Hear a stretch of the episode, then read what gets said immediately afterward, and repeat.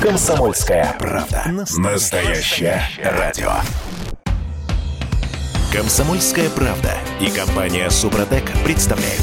Программа «Мой автомобиль». Всем доброе утро. Это радио «Комсомольская правда». Я Алена Гринчевская. Программа «Мой автомобиль». И мы говорим про машины с редакторами портала осипов.эксперт. Андрей и Олег Осиповы со мной на связи. Андрей Олег, приветствую. Доброе утро. Доброе утро. Ну что, в этой части программы давайте обсудим тему, которая не первый день будоражит автовладельцев, причем не только те, кто любит погонять э, с ветерком. Да, снова о нем, о нештрафуемом пороге скорости. На этот раз власти Москвы высказались на тему того, что они, эти самые власти, думают о допустимом пороге превышения скорости. Вот об этом и поговорим.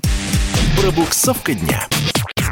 Андрей Олег, ну в чем, собственно, дело? Какую позицию озвучили московские власти, в частности, как понимаю, господин Лексутов? Ну, он у нас главный творец позиции московских властей, особенно в том, что касается скоростных лимитов организации дорожного движения, все-таки глава Дептранса. На сей раз он, он очень активный, кстати говоря, медийный персонаж, который очень э, любит лоббировать свою позицию в различных средствах массовой информации. Ну, вот он дал интервью крупному, э, не знаю, Форпам в данном случае, и далее процитирую, что он сказал. Наша позиция следующая. В городах неадминистрируемый порог, скорее всего, на улицах, особенно не магистральных, должен быть снижен до 10 км в час. На вылетных магистралях, шоссе, скоростных дорогах, которые соответствуют всем требованиям безопасности, можно оставить неадминистрируемый порог в 20 км. Угу. Без этого не выполнить требований вот. президента, который получил правительству и главам субъектов стремиться к нулевой смертности на дорогах. А мы, как люди ответственные, обязаны это выполнять. И это такая вещь, которая точно повлечет за собой снижение количества ДТП со смертельными случаями. То есть на этот раз повод поручения президента. Понятно, что этим можно прикрыть э, все, что угодно. На самом деле за всеми этими словами слышится просто отчаянный вопль. Ну дайте же, наконец, заработать. Где деньги, Зин? Да. То есть самое главное, что здесь делается, в Москве в особенности, это собираются деньги с помощью камер и так далее. Ну, вполне успешно, Потом... кстати. Что Ой, еще как да. успешно. Я уж не говорю о парковках, да, там за 380 в час. Угу. Но по скорости кстати сказать, нарушение скоростного режима превышения – это вторая, по мнению ГИБДД, ГИБДД причина э, ДТП тяжелых со смертельными. А первое, первое – выезд на полосу встречного движения. Но самое главное не в этом, понимаете? Очень сложно э, человеку, даже опытному за рулем, справиться с этой через полусицей, когда 40, 60, 90, 60, 40 и так далее. Да? То, угу. есть, То есть это может привести участках... еще к большему, наверное, росту аварийности. Да. Угу. А тут предлагается, помимо того, что, во во-первых, знаки должны быть соответствующие, да, тут предлагается дифференцировать, то есть на одних дорогах можно 10, на других можно 20. Все, наступает болезнь головы. То это когнитивный диссонанс. Когнитивный диссонанс. Либо одно, либо другое. Причем э, Алексутову и поддержавшему э, его Дитриху уже э, разъясняли, и депутаты Госдумы, в частности, комитет соответствующий. По транспорту и, и даже бывший президент Медведев, он говорил объективные вещи, что очень сложно сложно за этим следить. И все это нацелено, как считают и в том числе депутаты, на то, чтобы обеспечить дополнительный сбор в копилку. А вот, кстати, как за этим следить? Я, э, насколько знаю, на, на старых машинах, на каких-то определенных, иногда очень сложно ну, следить превышение скорости на 10 км в час на спидометре. Это на самом деле так? Да, конечно. Конечно, сложно. Во-первых, отследить, и это совершенно без злого умысла может быть, водитель нарушить, ну, совершенно не желая, так сказать, гонять. Ну, давай фразу Дмитрия Анатольевича приведем, который на самом деле очень неплохо на это по этому поводу высказался. Он э, написал следующее. Я пока не предрешаю окончательного подхода, но как человек, который тоже сидит за рулем, во всяком случае иногда, могу сказать, что по моим ощущениям, эти 10 километров в час очень часто на машины не ловится даже самим водителем. Иными словами, это будет поводом для того, чтобы большое количество людей привлекать к ответственности в той ситуации, когда у них нет намерения нарушить правила дорожного ну, движения. Ну, правильно, да. Иногда на спидометре до этого даже не видно. Там все достаточно подвижно, особенно когда речь идет о машинах не очень новых, сказал угу. Медведев. Абсолютно я с ним вскоре не согласиться в данном случае. Кстати сказать, у любого автомобиля, даже самого суперсовременного, есть погрешность спидометра. Она может быть либо, как правило, это, она в минус идет. Она в минус идет, но иногда бывает и наоборот. Поэтому помимо погрешности камер, на которые закладывается вот этот вот порог в 20 километров нештрафуемый, есть еще и погрешность спидометра в любом автомобиле. Это тоже надо учитывать. В общем, мне кажется, что э, вот этот порог был весьма э, и весьма разумным. Угу. Тем более, что ведь главное, на что обращает э, внимание Госдума в данном случае, это на то, что после ревизии улично-дорожной сети можно э, изменять вот этот самый порог нештрафуемый. Возможно. Но ведь о ревизии мы говорим уже несколько лет, и депутаты на этом настаивают, но ревизии как таковой не происходит. Ну, так на это тоже нужны деньги, простите меня, где же взять но в таком это количестве? нужно меньше денег. Угу. Значительно меньше денег, чем, э, допустим... На установку новых камер и комплексов фото и видеофиксации. Да. Или, допустим, в Москве еще одна забавная. Вчера э, по, по столице проехать было, э, скажем так, в тишине невозможно, потому что долбили асфальт. Надо быстренько снять пешеходные переходы, не соответствующими новому, новому регламенту, угу. и нарисовать новые, черно-белые. То есть понимаете, да? Вот, вот куда, собственно говоря, тратятся, так сказать, деньги. Ну и, Коля, вот что ты заметил, я, простите, перебью, еще один факт, который сейчас всплыл очень активно. Автомобилисты в последние несколько недель, в том числе некоторые СМИ массовой информации об этом писали, в последние несколько недель начали массово получать штрафы по 5 тысяч рублей. Причем mm-hmm. они сопровождаются фотографией вашего движущегося автомобиля где-нибудь в потоке на Московской кольцевой автомобильной дороге. И надпись идет следующая. Нарушение правил остановки или расположения транспортного средства. Mm-hmm. Люди начали в массовом порядке обращаться в МАДИ а, и в ГИБДД, говорить, ну как, машина движется, какая остановка, какое правило расположения. И кроме того, некоторые знающие ПДД сказали, ну простите, Э, неправильная парковка или нарушение требований по расположению э, автомобиля на проезжей части карается штрафом в размере 3000 рублей, а не 5000 рублей. 5000 рублей – это штраф на неоплаченную парковку. И самое забавное, что буквально вчера появился ответ, ответ МАДИ. Ответ МАДИ был просто гениален вообще, и он очень четко отражает позицию Лексутова и Дептранса по поводу того, что происходит. Они сказали, что на самом деле эти штрафы, задержанные штрафы, опоздавшие штрафы за нарушение режима режима самоизоляции угу. во время карантина. А то, что там написано, что это э, как бы расположение или неправильное расположение автомобиля на проезжей части, это лишь просто формулировка. На самом деле этот штраф выписан за то, что этот человек ездил в нарушение, ну, без пропуска, грубо говоря. Потрясающе. Адвокаты... Так, а, а спорить такие штрафы вообще реально, как вы полагаете? Вот это второй вопрос. Адвокаты... Если увидишь на клетке слона надпись «Буйвол», не верь глазам своим. Не верь глазам своим. Адвокаты, конечно, были в шоке, потому что они просто не понимают, как это так. В административном, точнее, в постановлении об административном правонарушении написано нарушение, а, соответственно, нарушение правил парковки. А на самом деле этого нарушения нет, что подтверждается материалами фото и видеофиксации, потому что машина движется, и в некоторых, э, на некоторых постановлениях даже скорость автомобиля указывалась. И есть позиция МАДИ и ГАИ, которая говорит, что нет, на самом деле это нарушение самоизоляции. То есть а те же самые адвокаты говорят, ну, ребята, вы понимаете, что это не просто уже фальсификация, это массовое нарушение, это просто обман. Вы выписываете штрафы по одной статье за другие нарушения, которые вы не указываете. Конечно, в нормальной правовой системе такие штрафы будут обжалованы. Очень быстро будут обжалованы. Но вы сейчас про нормальную сейчас... систему, так, а про нашу? Про нашу систему, я думаю, что и в нашей системе, вы знаете, Алена, эти штрафы будут обжалованы.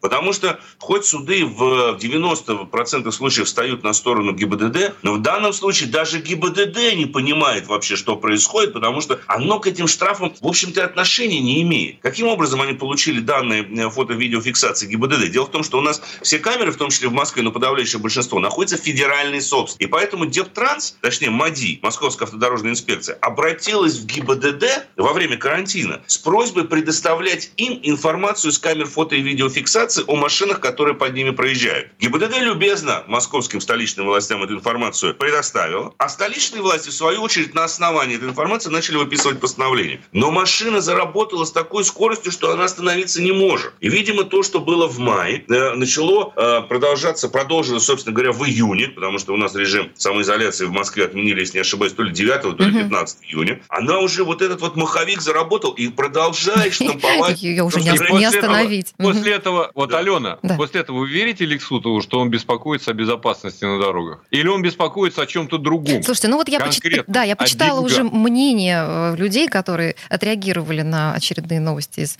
от московских властей, да, пишут, если порог в 20 километров отменят, это неудивительно, ведь казну нужно пополнять, но в нашей стране все денежные вопросы всегда решались за счет народа. Ну, вот это вот то, что Но пишут вот автовладельцы. Да.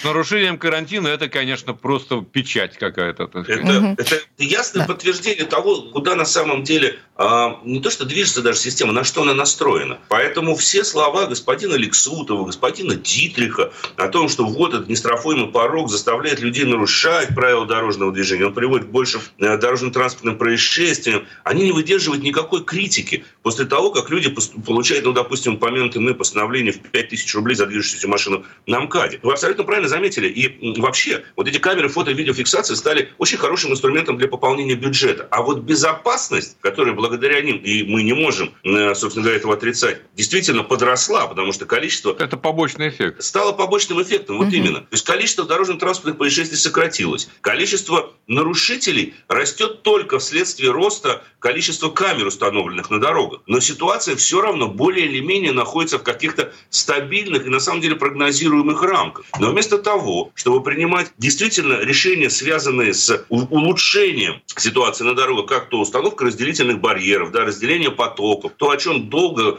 э, в общем-то, уже и много лет говорится, вот эта система настроена только на одно, на то, чтобы, э, наоборот, поставить больше камер, еще больше испугать водителей, самое главное, собрать как можно больше денег. И при этом еще осложнить движение в Москве совершенно определенно. Конечно. Вот с этими бесконечными ремонтными работами и с перерисовкой всяких, так сказать, линий, разметки и так далее. Андрей Олег Осипов, редактор портала осипов.эксперт. Коллеги, спасибо и до новых встреч в эфире. Спасибо. Всего доброго. себя. Ну а в следующей четверти к нам присоединится Дмитрий Делинский, а вместе с ним и автомеханик, ведущий программы «Утилизатор» на телеканале Че Юрий Сидоренко. Будем говорить о причинах перегрева двигателя и что можно сделать, если двигатель в машине уже закипел. Программа «Мой автомобиль». Ну что вы за люди такие? Как вам не стыдно? Вам по 40 лет. Что у вас позади? Что в настоящем? Что впереди? Опомнитесь, пока не поздно. Вот вам мой совет. Ведущие нового утреннего шоу на радио «Комсомольская правда» уже совсем взрослые люди, но ведут себя порой. Особенно, когда собираются все вместе. Они обсуждают, советуют и хулиганят в прямом эфире. С понедельника по пятницу. Начинайте день вместе с программой «Взрослые люди». Ведущие Тутта Ларсон, Валентин Алфимов. Стартуем в 8 утра по московскому времени. Комсомольская правда и компания Супротек представляют.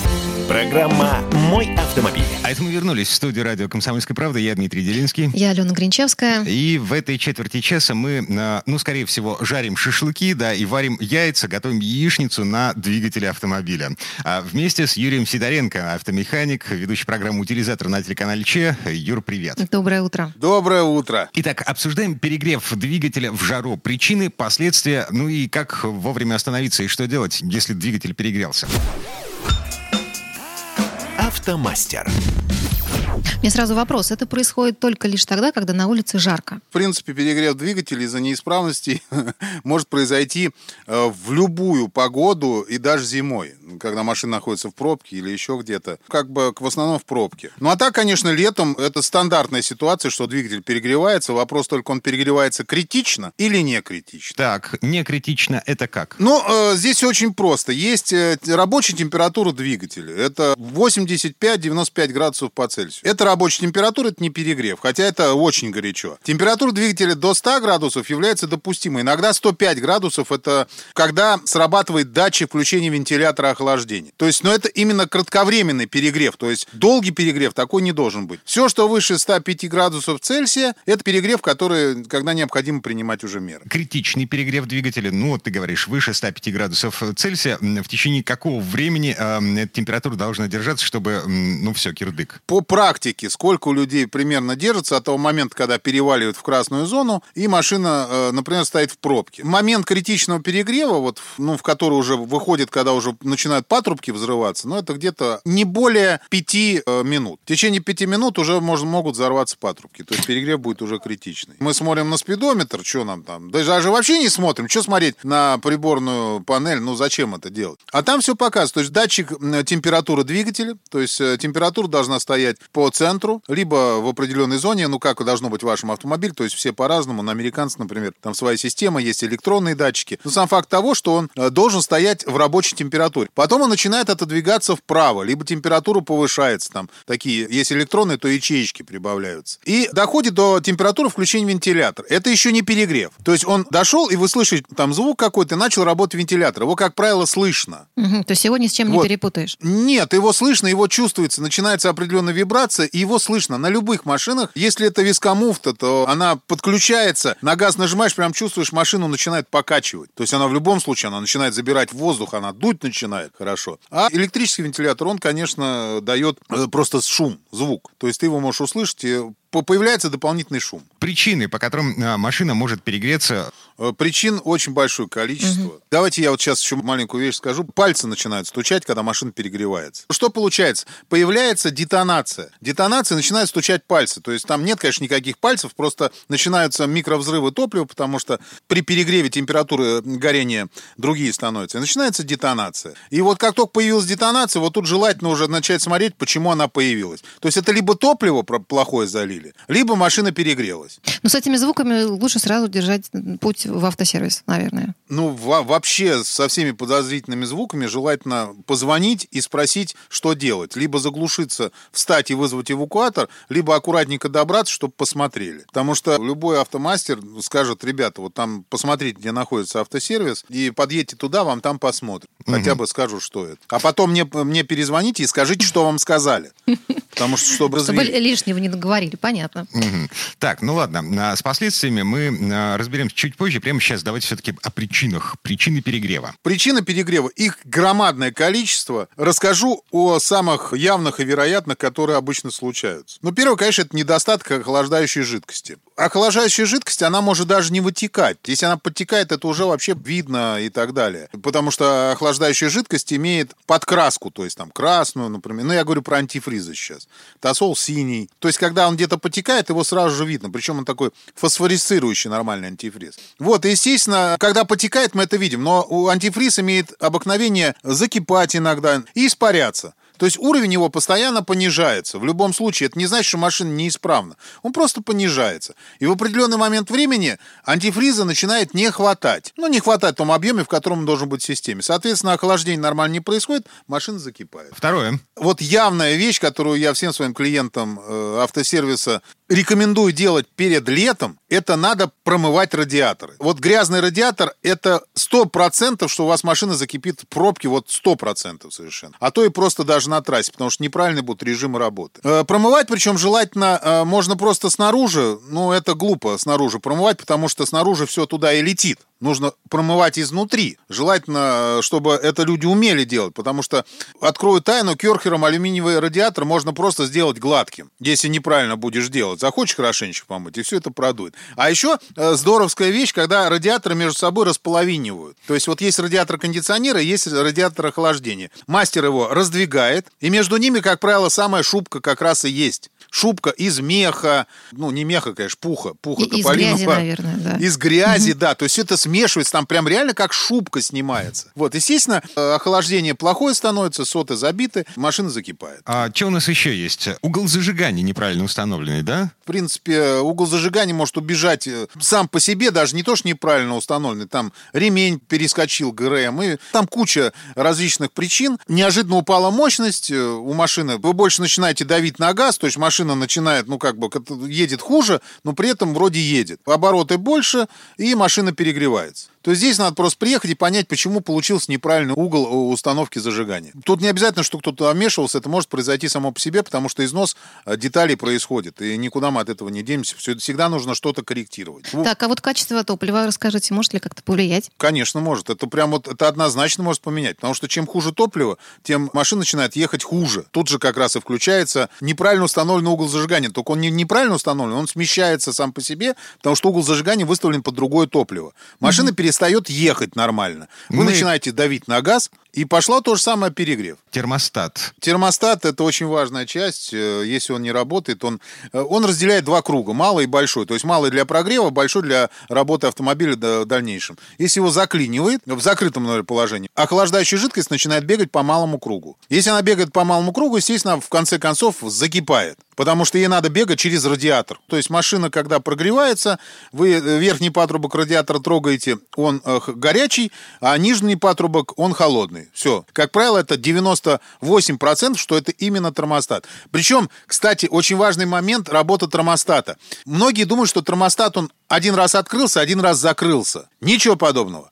Нормальная работа термостата, вы можете ехать по трассе, и он, например, сильно очень охладился, да? Термостат чувствует, что машина охладилась и начинает работать неправильно. То есть это уже не рабочий ее режим температур. Он закрывается, сам. Машина подогревается чуть-чуть, и он опять открывается. То есть он постоянно закрывается, открывается. И, соответственно, это, конечно, нужно за ним следить и менять. Это очень важная часть машины. Хотя он маленький вроде и совсем незначительный. Понятно. Может сломаться еще помпа, может сломаться вентилятор системы охлаждения. Ну да, это очевидные да. вещи. Кондиционер включенный может как-то повлиять на перегрев? Вот есть такая распространенная штука, типа машина перегрелась из-за того, что мы дали дополнительную нагрузку на двигатель, включив кондей. Как правило, это так и происходит, когда забитый радиатор радиатор, неисправный термостат и так далее. Потому что нагрузка дополнительно дается, и машина перегревается. Но в нормальной машине, в которой все работает, то, что подключается кондиционер, это просчитано заводом. Под это стоит э, отдельный радиатор, либо увеличенный радиатор. Эта нагрузка, она просчитывается заводом, так что из-за кондиционера при исправных других частях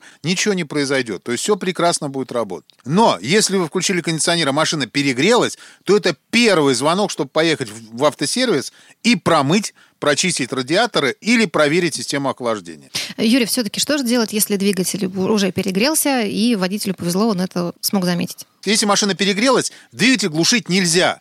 Если, конечно, не повалил пар и уже из-под капота, тогда уже, ну, надо глушить. Как только вы его глушите, он начинает остывать, и все железные элементы, которые двигаются, они прихватываются между собой. Они как бы склеиваются. И потом это только переборка. Вот поэтому глушить нельзя. Ребята, видите, закипело? Открывайте на полную печку, врубайте печку открываем окна и пускай дует э, горячий воздух. То есть печка заберет это тепло.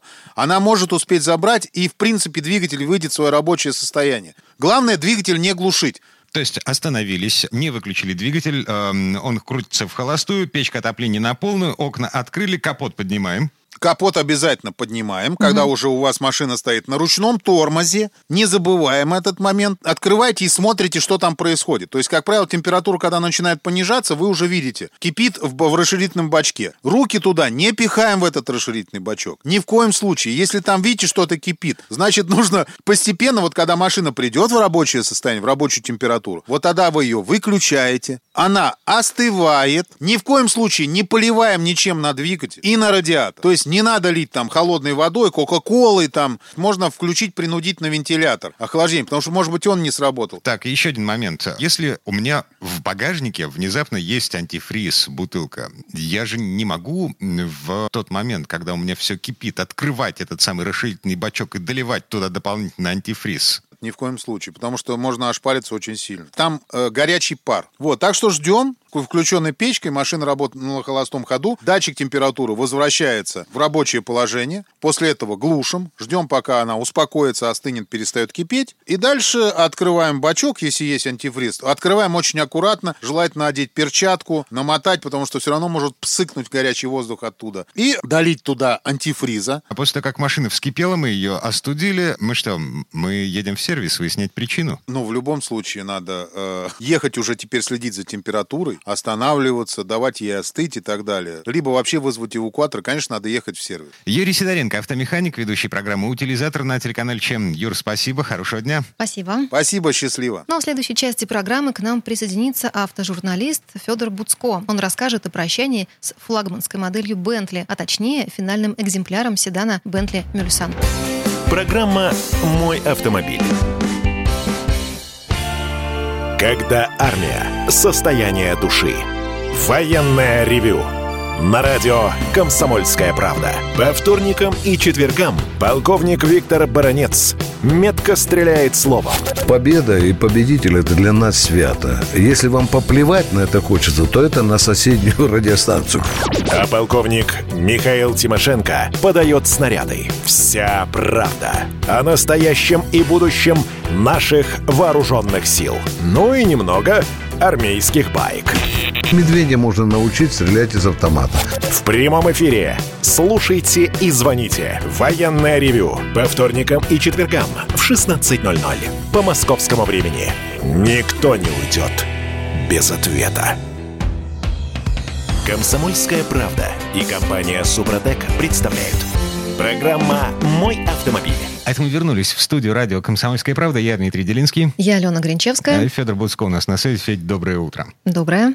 Доброе утро. В общем, пока шли новости, пока шла реклама, мы здесь э, зачем-то вспоминали э, наше детство. Вот, оно у нас было разным совершенно. Вот мое детство э, прошло в том числе в гараже, в котором в подвале, в погребе стояли бутылки из-под шампанского, наполненные квасом. А что в гараже-то стояло? Дим? Там эм, квас дображивал. Ну. Да. А, вот. А сверху над погребом, собственно, стоял 966-й Запорожец. У моих дедушек обоих были копейки. Бентли Мульсан обсуждаем в этой четверти часа часа. Форсаж дня.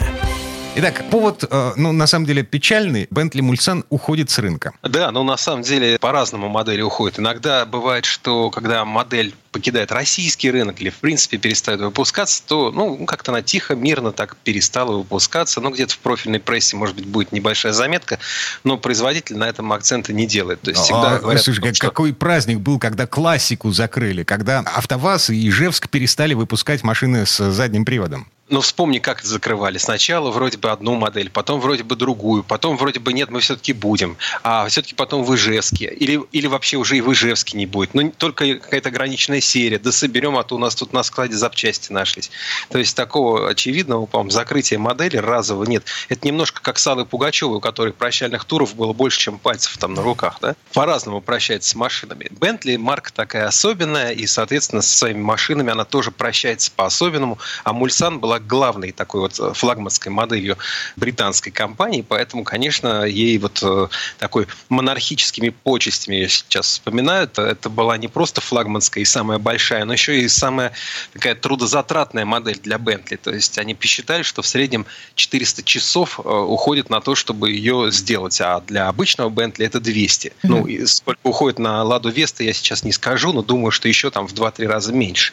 Вот. Понятно, что вот выпускать так долго так много времени тратить на то, чтобы сделать один автомобиль, это нужно ну, не просто его дорого продавать. Мне кажется, здесь нужно иметь какой-то такой определенный склад, э, не знаю, нужно какое-то монархическое устройство в государстве иметь, нужно какой-то сложившийся класс аристократии иметь, который все это готов оценить, да, что не просто это такое все экранчики, там и кожа дорогая и пахнет неплохо, а то, что там 200 кусочков кожи были сшиты, угу. там есть специальный деревообрабатывающий цех у Бентли, где деды сидят и там следующему поколению передают опыт для того, чтобы сделать эту машину особенно красивой, для того, чтобы этот корень дуба подобрать так, этот шпон. Угу, специальный оттенок, да?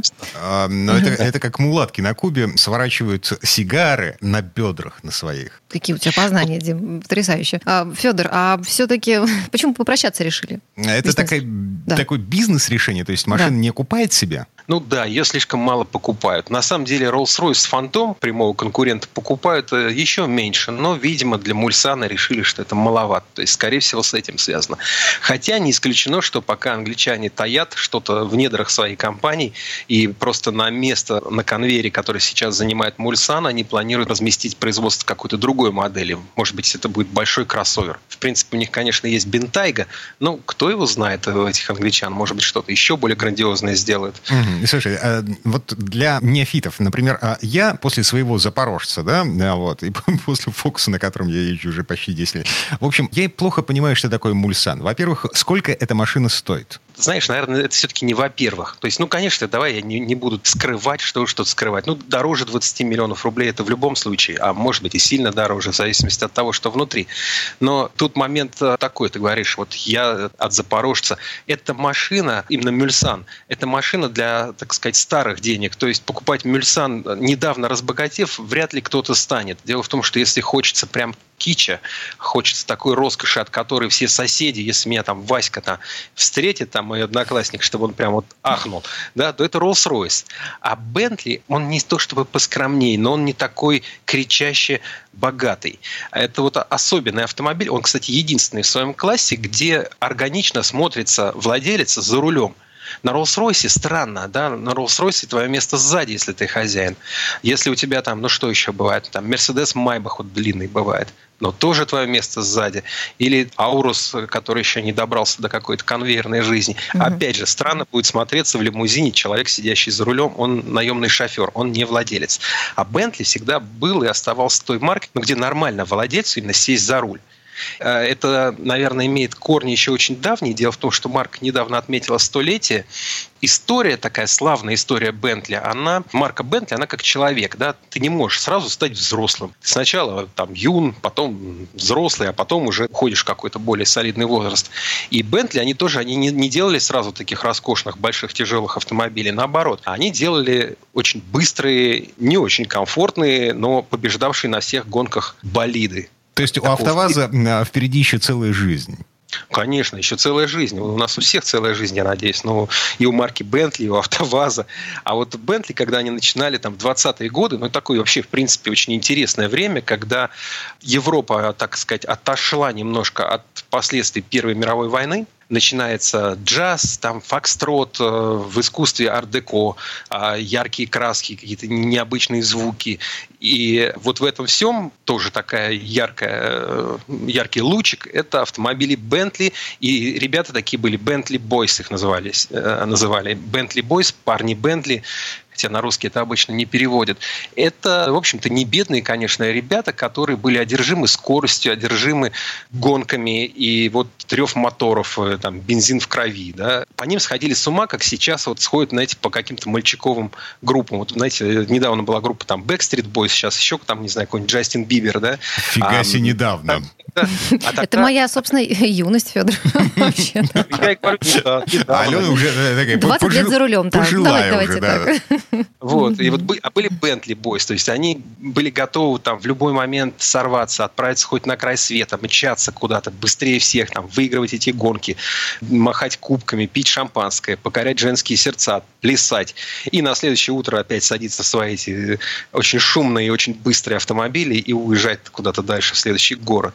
Ну, то есть вот вообще-то Бентли марка начинала так. Сейчас, конечно, сто лет в обед, сто лет уже было, 101 год марки Бентли, сильно изменилось, и много всего было, и были какие-то кардинальные перемены, была смена владельцев, Rolls-Royce их однажды там втихаря купил и сделал таким младшим братом. Потом Volkswagen там когда-то до них добрался. Ну, тут как раз марка обрела большую самостоятельность. И сейчас э, тоже уже и владельцы этого автомобиля, они уже другие. Естественно, никто ради скорости от этого комфорта отказываться не будет. Ну, и действительно, вот посмотришь на этот Bentley внутри, понятно, почему не хочется отказываться. Ну, потому что действительно автомобиль внутри сделан очень красиво, очень дорого, с фантастическим вниманием к деталям. То есть, если кому-то важно, как это все воспринимается на ощупь, как это воспринимает ваше обоняние, то Bentley это просто подарок. Там можно очень много времени провести, потому что каждый переключатель там с приятной насечкой. Потому что все, что похоже на дерево, это дерево. Похоже на металл, это металл. И тут вот прям mm-hmm. по полной программе, если мы говорим про Мюльсан. Да, маленькое уточнение. Вот в тех машинах, которые из прощальной серии Bentley Mulsanne, да, в них дефлекторы вентиляции системы вентиляции, они похожи на маслозаливную горловину, пробку маслозаливной горловины. Ну, это так, к вопросу о том, что Бентли не играется с вещами, похожими на другие вещи. Но-но. Ну, там много всего. И, знаете, вот, вот, вот это масло заливная горловина имеется в виду двигатель, который тоже сейчас, кстати, прекратили выпускать. Вот последняя партия двигателей изготовлена специально для вот этой модели Мюльсан. Это такой уже, ну, легендарный мотор объемом, как говорят англичане, 6,3 четверти литра. В современной классификации это бы звучало 6,8. И этот мотор э, разработан был еще в 1959 году. Тогда он там развивал 183 лошадиные силы, там сейчас уже он там втрое мощнее был. И тут тоже такая замечательная, гениальная инженерная мысль, которая смогла его довести до современных экологических норм, до современных стандартов и по мощности, и по экологии, и по отдаче, там у него фантастический крутящий момент, там выше тысячи ньютон-метров, то есть если вы едете на машине с таким двигателем, вот представьте себе, вот вы зажимаете на педаль газа, и как эта машина ускоряется. Тут дело не в том, что это там 4, 9 до сотни, это не, да, быстро, бывает быстрее, дело не в этом. А дело в том, что это вот ощущение, как вот если вы, допустим, плывете там на лодке э, по морю, и вдруг подходит одна какая-то гигантская волна, вас подхватывает и прям уносит. Ощущение энергии совершенно такой неостановимой, природной энергии. Ну, естественно, в отличие от, э, может быть, такого страшноватого образа с морской волной, Мюльсан абсолютно послушен просто в управлении. То есть, ну, конечно, есть угу. так вообще небольшая радость. Федор, а вот скажите, кстати, кому повезло на последнем экземпляре кататься? Что сделали с этой машиной? Ее куда-то кому-то продали, поставили в музей. Что с ней будет? Доподлинно мне неизвестно. Известно, mm-hmm. кому отдали предпоследний экземпляр. Он уехал покупателю в США. А вот последний, пока мне лично об этом неизвестно. Видимо, будет еще какое-то э, дополнительное событие. А может быть, он тихонько окажется в каком-то хорошо проветриваемом гараже и хорошо охраняемым. И будет, с погребом будет, внизу. Будет, да. будет, да, с погребом внизу, где бродить, наверное, вятский квас или что, что там, Дима, у тебя бродило? Именно он.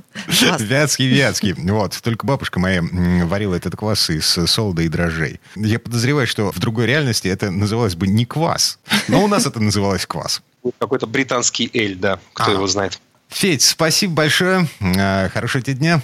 Спасибо. Всего доброго. Федор Буцко был у нас на связи. Мы вернемся в эту студию буквально через пару минут. В следующей части программы у нас журналист и летописец мирового автопрома Александр Пикуленко. Речь пойдет об автомобильных платформах. По сути, базах, на которых автопроизводители могут выпускать машины разных марок. Программа «Мой автомобиль». Как дела, Россия? Ватсап-страна! Это то, что обсуждается и то, что волнует. Это ваши сообщения в прямом эфире, в том числе и голосовые. Каждый будний день с 11 до 15 часов с Михаилом Антоновым. Эфир открыт для всех. Включайтесь. Радио «Комсомольская правда». Радио про настоящее. «Комсомольская правда» и компания «Супротек» представляют – Программа «Мой автомобиль». А это мы вернулись в студию радио «Комсомольская правда». Я Дмитрий Делинский. Я Алена Гринчевская. В этой четверти часа у нас традиционная история от Александра Пикуленко. На этот раз речь пойдет о том, что такое автомобильная платформа. Ну, по сути, это база или основа, на которой разные автопроизводители могут э, делать машины разных марок. Но слово Сан Санычу. Предыстория. Новая модель будет построена на платформе MQB. Разработка платформы Fiat Chrysler не свернута окончательно. Компании Renault и Nissan выработали совместную стратегию по сокращению общего числа платформ. Эти фразы из официальных пресс-релизов наталкивают на мысль, что вопросы разработки этих самых платформ и числа моделей на их основе волнуют топ-менеджмент автоконцернов в гораздо большей степени, чем развитие дизайна или модных электронных электронных фишек. Это, конечно, совсем не так. Современный автомобиль – вещь настолько сложная и многогранная, что пренебречь каким-либо из аспектов его разработки означает упустить покупателя, то есть выручку. Но для рентабельности производства сокращение издержек подчас гораздо важнее. Альянс Renault-Nissan, сократив число платформ с 34 до 10, получил возможность экономить 244 миллиона евро на разработке каждого нового семейства. Это эквивалента прибыли с продаж почти сотни тысяч новеньких авто. И это только один из аспектов применения платформ. Гениальный экономист Карл Маркс еще на рубеже 19-20 веков доказал преимущество разделения труда. А автопром на заре своего существования зачастую был истинно марксистский, то есть передовой отраслью. Небольшие фирмы, вроде Дюзенберг, строили шасси и одевали их порой совсем крошечные кузовные ателье. Этот принцип погубила штучность, то есть дороговизна, выпуска и скромные возможности логистики. Совмещение американского шасси с итальянским кузовом было по-настоящему дорогим удовольствием, доступным лишь узкому кругу избранных. Массовость же выпуска была возможна только в рамках одного предприятия, сосредотачивающего в себе и конструкторское бюро, и дизайн-ателье, и гениальное изобретение под названием конвейер. Так тележки вроде модели Т от Генри Форда похоронили множество культовых марок эпохи раннего автомобилизма. На пороге нового тысячелетия ужесточение конкуренции, прежде всего со стороны азиатских производителей, заставило весь мировой автопром думать о сокращении издержек. Причем не только на собственный процесс производства, сколько на инвестиции в разработку. Вложение в конструкторский отдел, в отличие, скажем, от маркетинга – это деньги длинные, которые вернутся в лучшем случае года через 2-3. Следовательно, запертого на это время миллиарда долларов не досчитаются в других подразделениях компании. А рынок меняется стремительно, и сегодня уже никто не берется предугадать, в каком месте и какие дыры придется затыкать. Лучший способ экономить на разработчиках – не разрабатывать вообще ничего. Так появилась мысль использовать одни и те же инженерные решения при разработке самых разных автомобилей. Прежде всего, речь идет о шасси, именно платформы часто называют тележками, то есть о подвеске, интеграции с ней силовой установки, типе привода, возможности создания полноприводной версии и рулевом управлении. Конечно, универсальная тележка обходится дороже. Нужно предусмотреть возможности изменения параметров подвески под разные типы кузова с разным же числом дверей, различной развесовкой, возможность установки более широкой гаммы двигателей и типов трансмиссии. Вариативность всегда обходится дороже, но она себя окупает. Вспомним хотя бы о 244 миллионов Renault Nissan. А при намеченном дальнейшем сокращении базовых платформ до 5 цифра может стать еще более внушительной. А потребителям и дела нет, что эпатажный Nissan Juke построен на той же платформе B0, что и угловатый Renault Logan. Правда, принимая стратегическое решение о разработке платформы, нужно отдавать себе отчет, что вернуть потраченное можно только реализовав не менее полуторов миллионов построенных на ней автомобилей. Такой такой вот экономический приговор.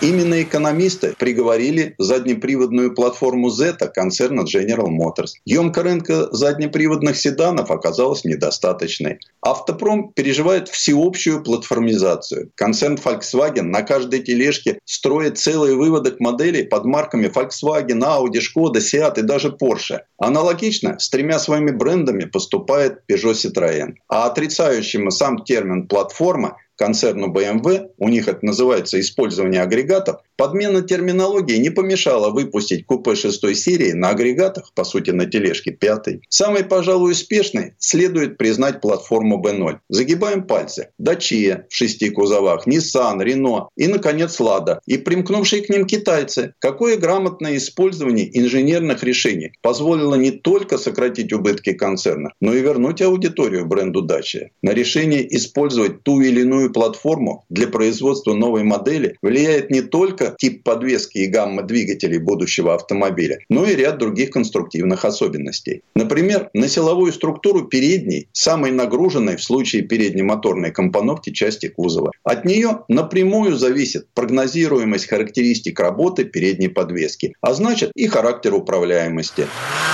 Иной раз при разработке компоновщики плотно задвигают дизайнеров, стремящихся придать каждой модели индивидуальность. Так что нет ничего удивительного в том, что многие соплатформенники похожи не только внутри, но и внешне. Терпящий серьезные убытки концерн GM пошел по этому пути настолько далеко, что две новые модели от переднего бампера до средней стойки кузова почти идентичны. Тяжкие последствия отказа от разработки новых платформ можно изучить на примере АвтоВАЗа. Исчерпав за 4 десятилетия возможности Fiat 124, завод так и не смог разработать ничего нового. Исключение составляет разве что полноприводное шасси Нивы, на котором так и не удалось построить еще хотя бы один крупносерийный автомобиль. Это и неудивительно. Внедорожные тележки гораздо менее универсальны, а потому зачастую гораздо более примитивны. Теперь ВАЗу приходится буквально продаваться альянсу Renault-Nissan за новые платформы, в частности, ту же самую B0. Но как раз на примере этой многострадальной платформы очень хорошо видно, что в современном, быстро меняющемся мире все стремительно трансформируется. Сначала автомобили, заложенные на этой платформе, создавались как дешевый продукт для стран третьего мира, но неожиданно даже для отцов этого проекта B0 зажила своей жизнью, и машины на ее основе оказались востребованы как на европейском, так и на еще более капризном японском рынках. Пришлось менять концепцию. Вот и стала B0 именоваться Global ASICS, а в конструкцию добавили ультрапрочные стали, новые электронные блоки и более экологичные муспластики. Этого хватило на добрый десяток лет. Но на границе второго десятилетия 20 века мировой автопром попал в ловушку системного кризиса. И силами даже большой транснациональной компании выживать стало непросто. И вот тогда пришла пора сменить платформы на модульную архитектуру. Теперь автомобиль стало можно собирать из блоков, как дети собирают домик из кубиков. И неважно, на какой автомобиль идут эти модульные блоки. В ближайшем будущем модульных архитектур станет совсем немного, а применяемые решения будут все более универсальными. Хорошо ли это? Конечно, ценители индивидуальности могут возмутиться, но с другой стороны, инженеры давно уже доказали, сколь разными могут быть соплатформенники. Это разные автомобили. А от выверенности решений потребитель только выиграет. Предыстория. Сан Саныч, спасибо. Это был Александр Пикуленко, летописец мировой автомобильной индустрии. И у нас на этом все на сегодня. Алена Гринчевская. Дмитрий Делинский. Берегите себя. Программа «Мой автомобиль».